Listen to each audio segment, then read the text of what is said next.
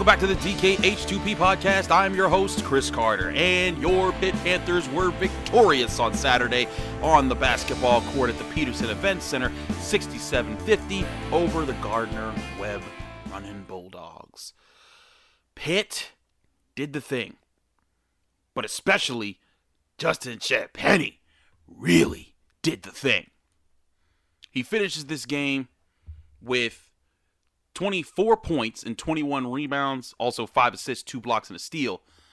But what's significant of that, if you remember from uh, me hyping up, up his performance after that Northwestern win, this is the second straight game which he's had with 20 points and 20 rebounds. Second straight. Historically, there's a lot of really good names on that list. The last ACC player to do it twice in a season, I believe, was Tim Duncan, which is crazy to think. He's the third major conference player in the last 25 seasons with at least 20 points and 20 rebounds in back-to-back games, joining Caleb's uh, Caleb Swanigan of Purdue and Oklahoma's Blake Griffin, who, crazy enough, Jeff Capel coached pretty crazy stuff there. Justin Champagnie just going off. And at one point, you remember that the the uh, the Bugs Bunny, the baseball Bugs, Bugs Bunny, where he's playing baseball, and they say first base, Bugs Bunny, second base, Bugs Bunny, shortstop, Bugs Bunny, third base, Bugs Bunny. That's what it felt like with Justin Champagnie at one point. Like there was a there was an exchange where he gets a def- he gets an offensive rebound, puts it back in. He goes on the other side of the court, blocks the shot, kicks it to, to Xavier Johnson. Xavier Johnson kicks it back to him, then he puts it in for a bucket. And I'm just like, jeez, he's everywhere and that's great for Pitt. They got they look like they got a, themselves a for real for real superstar. Now, my my post game column was asking the question uh, of you know can Justin Champagnie's performances like this carry Pitt into the ACC? And my point is that they need more because this was still even with the comfortable win, this was still the second worst shooting performance they put together percent, percentage wise. Now, granted, it was a more comfortable win because the defense is coming together, but that's my point here. Pitt's putting things together. Yes, there are plenty of questions.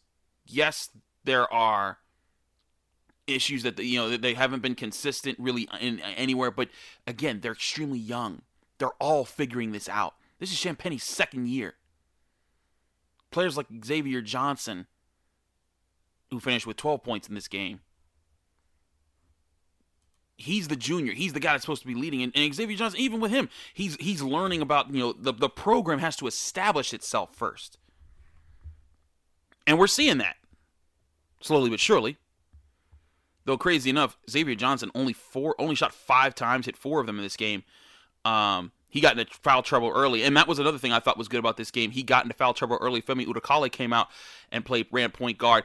Didn't uh didn't do too much. He had four bu- he had four points. Um, all of them came from the stripe, but it showed that Pitt's team could run even while Xavier Johnson, one of the big three that they have, isn't available. And um, and there were a lot of problems in this game. Ithiel Horton, man, outside of Northwest, uh, not, not even Northwestern, outside of Northern Illinois, he has looked not good this year. He uh, goes this game one for six, 0 for 5 from the three point line. He hasn't made he's he's 0 for 8 from the three point line since his uh his five point his five uh three pointer game uh against Northern Illinois.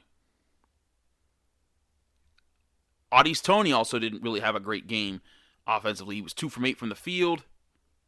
Did hit 5 free throws. He finishes with 9 points. But where the where, where Pitt found answers was on the front court with Abdoul Karim Coulibaly. And I said in the last game, I thought he looked pretty good defensively. He looked even better in this one. And it's not like, you know, Patrick Ewing, like block everything that comes to the rim type of look good. It's read the ball screen, cut off where they're going, communicate, talk to your guys, switch people off at the right time. That's what a good defensive player does. And he was doing that.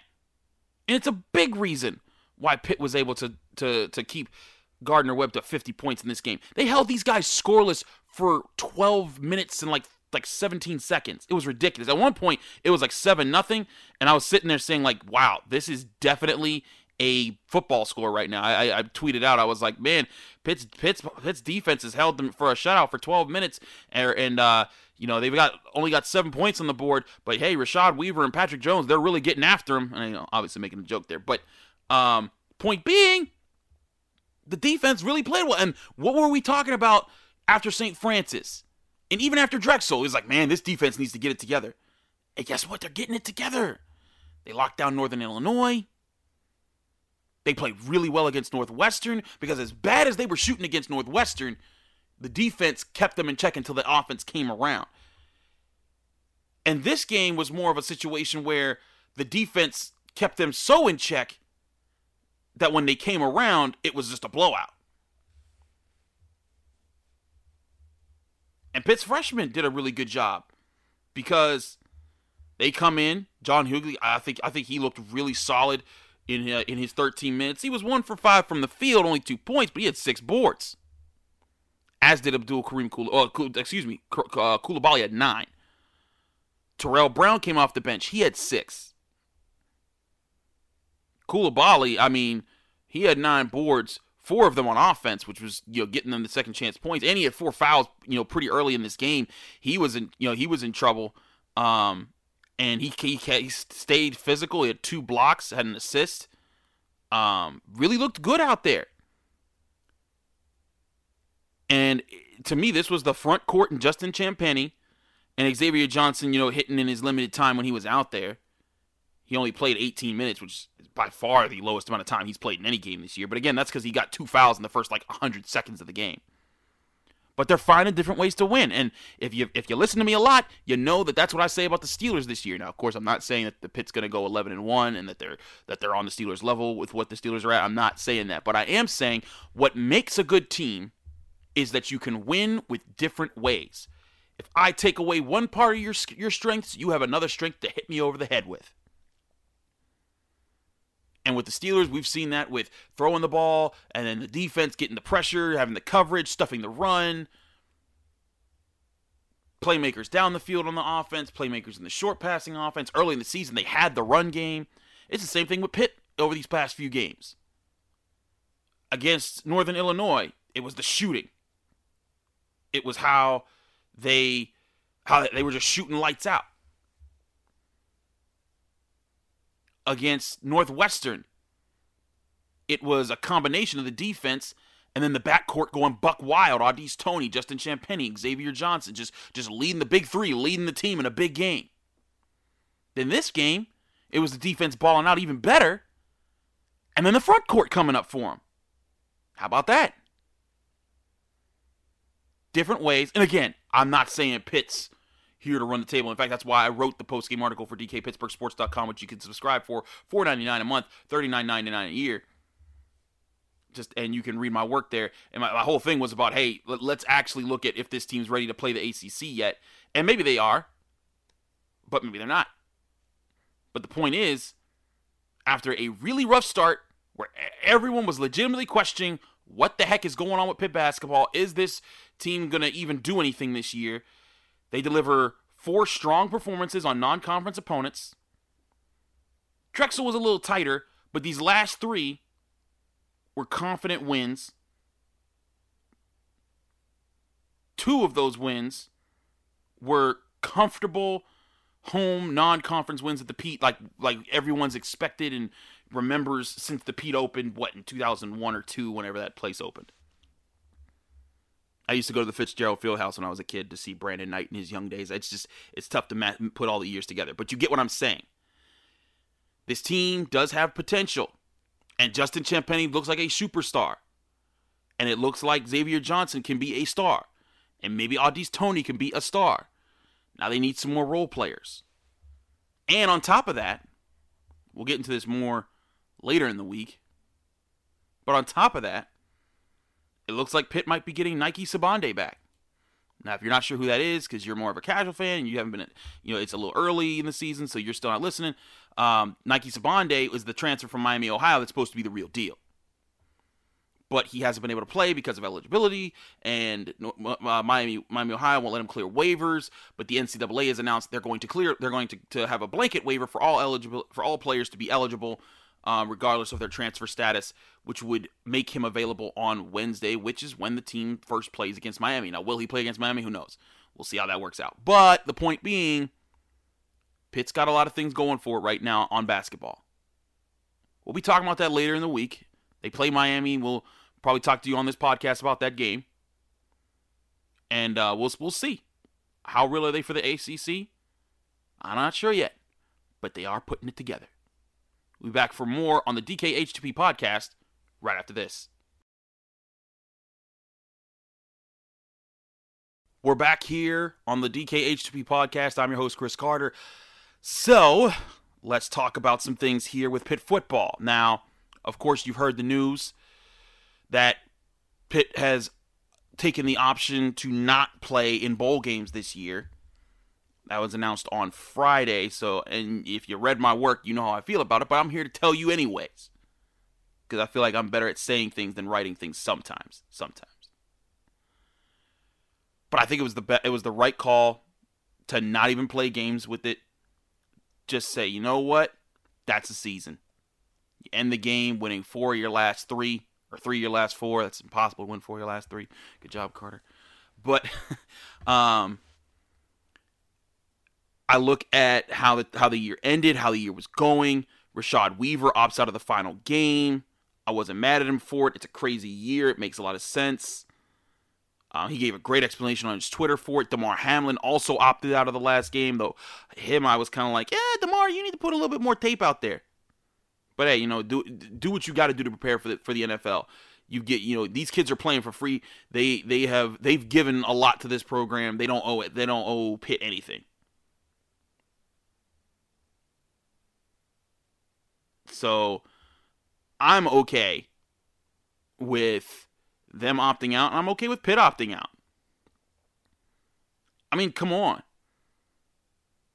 where were they gonna like if, if if you're if you're one of the few people out there because I, I, did see I was a little I was a little curious as to how my article would be received in um you know when I when I wrote that they, they made the right choice because it would have been ridiculous for them to play a bowl game right now or to, to try to play a bowl game right now and I, wasn't sure what the response would be I thought people might be like man Chris you're being soft you're being a softy they need to get back out there but a lot of you guys in the D, in the comment section of DK Pittsburgh Sports y'all was like nah that was the right call and I was like, okay, y'all, seeing things uh, my way, which of course is the right way because I'm always right. I had to sound like Stephen A. for a sec. Um, but I I look at this and I say, what what we what, what would be the benefit of playing in that bowl game? And we don't even know what bowl game that would be, right? Because then there's a whole process to get in the bowl. Uh, you got to get invited. But then if you get invited, Pitt has no say over their opponent is. But then they got to look to see do we match up with them, you know, with with our protocols because that was how Pitt decided, you know, who who Austin Peay who Austin Peay was going to be. You know, Austin Peay had to have close enough rules and protocols to follow than you know, to be close enough to Pitt, and that's where that's where this came from. And now you know, now you want them to wait around. And again, the whole point of Austin Peay was they knew they were going to play the next week anyways because of their ACC schedule. There's no more set schedule. If Pitt had to wait to see if a bowl game was going to happen, those kids could have been showing up for the next two weeks, practicing and getting tested all the time and wasting their time and wasting the, the, the university's time and money to keep up a football team that we don't even know if they're going to play a game. And then say you do get that game, but then the week of the game, you guys have a COVID outbreak, and then it has to get pushed back. And how much does it get pushed back? Does it get pushed back a few days, a week, a month? or the other team gets a COVID outbreak and the same thing happens and you don't know, or then they cancel and then you're like, well, wait, what did we just do all that for? Meanwhile, 11 of those type of bowls that Pitt would have been invited to at 6 and 5, they've already been canceled. It's a done deal. And I expect more to go that way. I think there shouldn't be any bowls outside the New Year's 6 or the New Year's, however many bowls are on the New Year's these days, and the college football playoffs. If it is not a major game, with serious implications, why do it? And then the, the bowl, you know, the committees that, that make those smaller bowls too, you know, what money are they going to make? They can't get no one to come to the games. No one's going to travel right now. Not for a program that's not, you know, if you're invited to the Pinstripe Bowl or the Quick Lane Bowl, which both I believe have already been canceled, but you, you get what I'm saying. One of those types of bowls are, is how many Pitt fans normally would travel for that game. Now, how many would travel during the middle of a pandemic? Exactly. And it's not just Pitt. That's not a dig on Pitt. That's how many people would travel for Virginia Tech or Wake Forest or Stanford or USC or or even some of the blue bloods. Like you know like you know how many people would travel for Penn State right now? You know it's it's what it is right now. And so instead of putting your players through all the guessing forget about it. Just go. Call it a season and despite it being disappointing because Pitt surely left it a lot out there two one point losses. They win those games. They finish this year, what, eight and three? And maybe, maybe if Kenny Pickett doesn't get hurt, maybe they sneak out. They sneak Miami because Miami sure got walloped on Saturday by North Carolina, not being able to stop the run. And maybe if Kenny Pickett's there, maybe they they, they were in that game with Joey Yellen, and Joey Yellen was doing horribly. Kenny Pickett maybe makes that a game, maybe gets them a win on the road. Then maybe you're talking about a nine and two Pitt football team with the only losses coming to the two two teams that are going to be in the college football playoff in Clemson and Notre Dame. And if Pitt's sitting at nine and two, maybe we're saying, "Well, it's a different year." But again, you know, we're in the what if universe, uh, like Marvel's new uh, Disney Plus show that they're coming out with. So I get that that's disappointing, but you're not going to make up for any of that with a with a with a middling bowl game. It's not happening. What you can what you can take from this year is that Pitt's senior class and the players that are moving on got some good chances to make the NFL. Patrick Jones is getting drafted probably in the top two rounds. Rashad Weaver, with a good combine, might move his way into the top three. Paris Ford, top two rounds. Jaylen Twyman, top two rounds. Now, other players like Jimmy Morrissey, Kenny Pickett, Damar Hamlin. Those guys, I see them getting drafted, but you know, way down the line. I think Damar Hamlin would do really well in the NFL if he found the right system that allowed him that, that, that wanted him to be flexible. I think he could be another team's Cam Sutton. With how smart he is, with how quick he is, with how with with how reliable he is as a leader, I think that, that that's how good he can be. but we got to see how you know what opportunities he gets because ultimately you can be good. If you don't get the shot then you, no one ever sees you. And and you can be good on a on a you know and and come into a bad situation and someone still never sees you. And then you got people like Jason Pinnock who I don't think gets drafted unless he gets drafted super duper late Alex Kessman who's a kicker and who knows how kickers work in the draft he did have a lot of boots so maybe he gets eyes on that I think he'll get a shot in the NFL for sure But I mean, I just look across the board. I see that's a lot of Pitt seniors we're talking about in the draft, and Paris Ford's not even a senior. And that's something to take away from this year. Is you're about to see a lot of Pitt talent go in, go into the draft, and when Pitt talent you know starts to poke up eyes, that that helps the program more. Now, granted, of course, I know everyone's going to say, well, it sure as hell helped them with James Conner and Aaron Donald and all the other Pitt guys that are in the league doing well. Avonte Maddox and you know uh, Jordan Whitehead's doing well for Buccaneers. But you know, it, it it adds to the legacy of the program and I think it's something to be excited about. We'll be going over um, things to be excited about uh, in this. We'll be we'll be going over things to be excited about in you know with this with this draft class as the as the year goes on, because as we head into 2021, basketball season will come to a close. Well, actually, yeah, that'll happen right around draft time. So you'll, you'll be hearing me, and you're going to read some of my work on DK Pittsburgh Sports, breaking down each of their their major players and some of their minor players that should be going into this draft class and the value of them and where they could be where they could find themselves in the NFL. Going over their tape, their their their positives, their negatives, etc. But we got plenty of time for that. The point is right now, Pitt made the right call, pulling the plug and saying, "All right, that's a good that, that, that's a season, that's a wrap. Send the send the kids home. It's the holidays, the finals are done. No need to keep quarantining and you know playing in a bubble when you're not playing or when you're not sure if you will be playing because who knows how this bowl season is going to work. So good job, Pitt, H2P, and all that. And thanks for listening to the DK H2P podcast. Thanks for listening to the DK uh, Sports Radio Network. Appreciate you. Um, check us out. We got our pregame podcast in the Steelers game. Um, with I, I, saw, I spoke with Dejan Kovacevic on that.